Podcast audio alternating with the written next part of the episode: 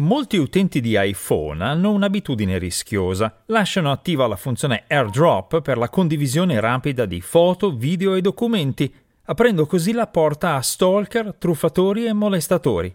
Le prenotazioni online delle vacanze sono a rischio per via di messaggi fraudolenti che sembrano arrivare da booking.com, ma in realtà rubano i dati delle carte di credito e i criminali online sono diventati così spavaldi che denunciano alle autorità le aziende che hanno attaccato e che non hanno notificato al pubblico la fuga di dati.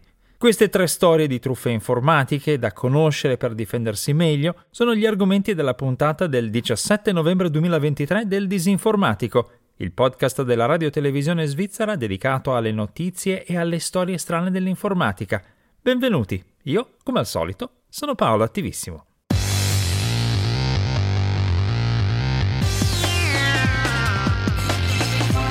Disinformatico.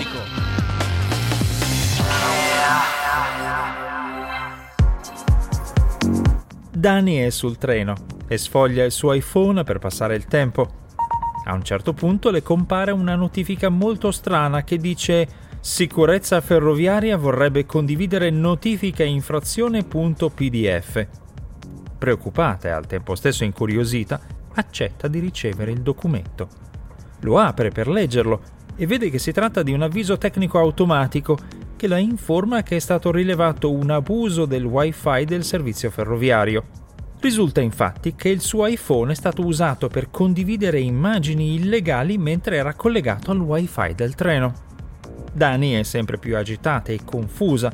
Sul telefono ha forse qualche selfie un po' intimo, ma addirittura illegale? O si tratta di un errore di persona? No, perché l'avviso la cita per nome e specifica che lei ha un iPhone. Il documento della sicurezza ferroviaria prosegue dicendo che l'abuso verrà denunciato e sanzionato con una multa che si può pagare immediatamente cliccando sul link appositamente fornito se si vuole evitare il sequestro cautelativo del telefono da parte della polizia quando Danny scenderà dal treno. Lei, ormai nel panico, clicca sul link e paga la multa usando la propria carta di credito si accorgerà di essere stata truffata solo quando riceverà la notifica che la sua carta è stata bloccata a causa di un tentativo di addebito fraudolento. Quello che ho appena raccontato è uno scenario di fantasia, ma perfettamente plausibile. Dani esiste davvero, ma non è stata truffata. È semplicemente una delle tante persone vulnerabili a un particolare tipo di attacco informatico che colpisce specificamente gli iPhone, gli iPad e i Mac. Danny infatti era sul mio stesso treno pochi giorni fa insieme a Lorenza, Eradis, Viola e Lele, tutte persone che un aggressore informatico avrebbe potuto attaccare con un raggiro come questo, che è solo uno dei tanti possibili che sfruttano AirDrop, ossia il servizio di condivisione di dati dei dispositivi Apple. AirDrop è molto utile quando si tratta di condividere una foto o un documento fra un iPhone e un altro, per esempio, ma tenerlo sempre attivo e accessibile anche agli sconosciuti è pericoloso, perché annuncia il vostro nome a chiunque abbia un dispositivo Apple nelle vicinanze e quindi facilita lo stalking alla molestia, e perché permette l'invio di foto indesiderate o di documenti ingannevoli come quello che ho descritto nello scenario immaginario e che apre la porta a truffe di vario genere. Per trovare Danny, Lorenza e gli altri utenti vulnerabili che erano presenti sul treno, ho semplicemente usato il Finder, l'app di gestione di file del mio Mac. Sono comparse sul mio schermo le icone dei loro dispositivi, accompagnate dai nomi di queste persone. I dispositivi Apple, infatti, per impostazione predefinita si annunciano su AirDrop con il nome del dispositivo seguito dal nome dell'utente. Per esempio, MacBook Air di Lorenza, iPhone di Viola, iPad di Lele e così via. Il nome di persona si può togliere andando in Impostazioni, Generali, Info, Nome ma non lo fa praticamente nessuno.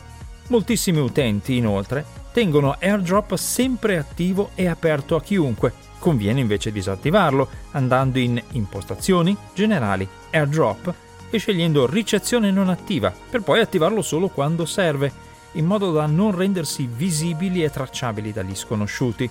Lo so, A mente fredda, mentre ascoltate serenamente questo podcast, l'idea che qualcuno accetti un documento o una foto da uno sconosciuto e si faccia prendere dal panico sembra implausibile, ma io uso questa tecnica nelle mie dimostrazioni di privacy digitale nelle scuole, con una semplice scansione passiva dei dispositivi disponibili.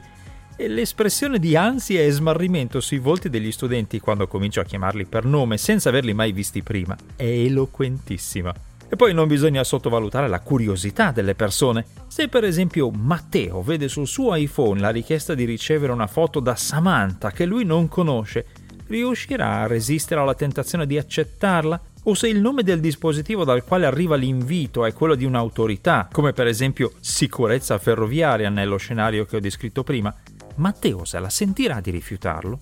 Chiarisco subito che non ho inviato nulla a Lele, Lorenza e agli altri utenti che ho incrociato nel mio viaggio in treno per non allarmarli. Al tempo stesso non ho potuto avvisarli del loro comportamento informatico a rischio. Infatti so per esperienza che mandare un avviso tramite airdrop scatena paura o aggressività e che un uomo che si avvicina a qualcuno in treno lo chiama per nome e tenta di spiegargli che il suo telefonino è impostato in modo vulnerabile, di solito viene interpretato molto male. Se vi state chiedendo come faccio a identificare la persona che ha impostato incautamente airdrop, posso solo dire che ci sono tecniche relativamente semplici per farlo, che non è il caso di rendere pubbliche per non facilitare gli aspiranti stalker. Se avete un dispositivo Apple, insomma, disattivate airdrop, attivatelo solo quando vi serve e togliete il vostro nome dal nome del dispositivo. Anche questo aiuta a rendere più difficile la vita ai truffatori e ai molestatori. Si avvicina il periodo natalizio, che per molti è un'occasione per prenotare vacanze online. Ci sono due trappole particolarmente subdole che riguardano Booking.com, uno dei servizi di prenotazione via internet più popolari. È meglio conoscerle per evitare di diventarne vittime. La prima trappola si basa su un equivoco molto facile. Esiste un sito che si chiama ebooking.com, che non va confuso con booking.com, senza la E iniziale eBooking ha anche un'app nel Play Store di Apple e su Google Play per Android, e questo sembra dare credibilità ai suoi servizi. Ma ci sono moltissime segnalazioni che lo indicano come fraudolento e citano le lamentele di utenti che hanno prenotato voli e alloggi tramite ebooking.com pagandoli in anticipo, per poi scoprire che la prenotazione era inesistente e che il pagamento non sarebbe stato rimborsato. Quello che rende particolarmente sospetto il comportamento di ebooking.com è che se si visita il suo sito lo si trova pieno di offerte prenotabili ben confezionate, ma quando si clicca sui link di queste offerte ci si accorge che appartengono a booking.com, senza la E iniziale. Anche i link alle condizioni di prenotazione, i termini generali e altri link portano a booking.com, Solo un link alla informativa sulla privacy presente nella pagina di pagamento porta a una pagina di ebooking.com, dalla quale risulta che ebooking.com appartiene a una società a responsabilità limitata con sede a Barcellona e non ha alcun legame con booking.com. Qualunque comunicazione proveniente da ebooking.com va insomma trattata con molta diffidenza e conviene controllare sempre che le prenotazioni vengano realmente fatte su booking.com senza la iniziale. La seconda trappola, segnalata dall'esperto di sicurezza Graham Cluley, che ha rischiato di esserne vittima, è ancora più sofisticata. In questo caso la comunicazione arriva davvero da booking.com ed è disponibile anche nell'app e nel sito web di booking.com, non è insomma la classica mail del truffatore che usa un mittente simile a booking.com sperando che la vittima non se ne accorga. Questo messaggio arriva dall'albergo dove effettivamente è stata fatta la prenotazione e avvisa che quella prenotazione rischia di essere annullata perché la carta di credito del cliente non è stata verificata con successo. Per tentare una nuova verifica si deve cliccare su un link cortesemente fornito ed è qui che scatta la truffa. Il link porta a un sito il cui nome somiglia a quello di booking.com e che chiede di immettere i dettagli della carta di credito. Se la vittima non se ne accorge, fornisce i dati della sua carta ai malviventi. Il raggiro è molto efficace e credibile appunto perché il messaggio arriva via mail da booking.com ed è effettivamente presente anche nell'app di questo servizio, insieme a tutti gli altri messaggi scambiati con l'albergo, e include i dettagli effettivi dell'utente e della sua prenotazione, creando così un falso senso di sicurezza. Ma come fanno i criminali a mandare messaggi dall'interno di booking.com? La spiegazione più probabile è che i malviventi siano riusciti a ottenere la password dell'account dell'albergo su booking.com e usino questo account per inviare le loro comunicazioni, che si mischiano così con quelle autentiche dell'hotel. In questo modo basta un momento di disattenzione per cliccare sul link truffaldino e dare la propria carta di credito ai truffatori. Difendersi da inganni così sofisticati non sembra facile, ma in realtà c'è un rimedio piuttosto semplice. Fare le prenotazioni telefonando o scrivendo una mail direttamente all'albergo trovato online. Le estorsioni informatiche non sono certo una novità. Una banda di criminali penetra via internet nei sistemi informatici di un'azienda, si scarica una copia dei suoi dati confidenziali e poi mette una password sui dati originali presenti sui computer dell'azienda, rendendoli inaccessibili. Così l'azienda non può più lavorare e a questo punto i criminali chiedono denaro, molto denaro, per rivelarle la password che blocca i dati e consentire la ripresa dell'attività. Per evitare che l'azienda cerchi di recuperare i dati da una sua copia di scorta, i criminali minacciano inoltre di pubblicare i dati confidenziali scaricati e causare così un gravissimo danno d'immagine all'azienda se non verrà pagata la cifra richiesta. Attacchi di questo tipo sono purtroppo frequentissimi. Pochi giorni fa ne è stata vittima anche un'azienda svizzera produttrice di software per amministrazioni pubbliche, come segnala il sito web del Dipartimento federale delle Finanze. In casi come questi, le aziende colpite sono tenute a informare le autorità e i loro clienti che è avvenuta una fuga di dati. Quello che è meno frequente è che l'informazione alle autorità venga comunicata dai criminali stessi.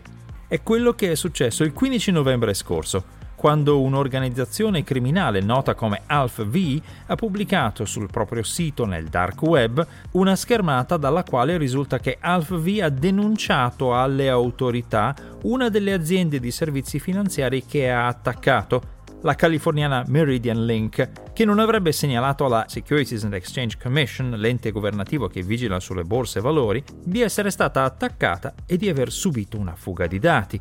Secondo le informazioni raccolte dal sito databreaches.net, l'attacco non avrebbe cifrato i dati aziendali, ma li avrebbe scaricati e questo scaricamento o esfiltrazione in termini tecnici sarebbe avvenuto il 7 novembre scorso. Sarebbe quindi scaduto il tempo entro il quale l'azienda avrebbe dovuto denunciare l'attacco alle autorità di vigilanza e così gli autori stessi dell'aggressione hanno provveduto a fare denuncia.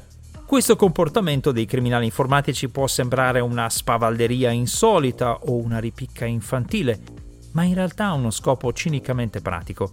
Serve per massimizzare il danno alla vittima e mantenere la reputazione dei malviventi. L'estorsione informatica, infatti, è efficace dal punto di vista dei criminali soltanto se la vittima ha la certezza che se non paga la cifra richiesta dagli estorsori ci saranno delle conseguenze pesanti e questa certezza viene costruita da AlphaV e da altre organizzazioni criminali tramite gesti vistosi come questo. Se avete un'azienda e subite un attacco informatico che comporta una fuga di dati, far finta di nulla per evitare imbarazzi pubblici può sembrare una buona idea, ma oltre a essere illegale, rischia di diventare un autogol se emerge che non solo siete stati vittima di un furto di dati dei vostri clienti, ma avete anche nascosto il furto. Ed è paradossale che siano proprio i criminali a indurre le vittime a rigare dritto ed essere trasparenti. Grazie per l'ascolto di questa puntata del Disinformatico, una produzione della RSI Radio Televisione Svizzera, distribuita ogni venerdì mattina su www.rsi.ch slash il disinformatico, dove avete accesso anche alle puntate passate. Questo podcast è disponibile anche su tutte le maggiori piattaforme podcast. Tutti i link e le fonti citate sono a vostra disposizione su disinformatico.info. Se volete inviare commenti, suggerimenti o correzioni, contattatemi all'indirizzo email paolo.attivissimo-rsi.ch. A presto!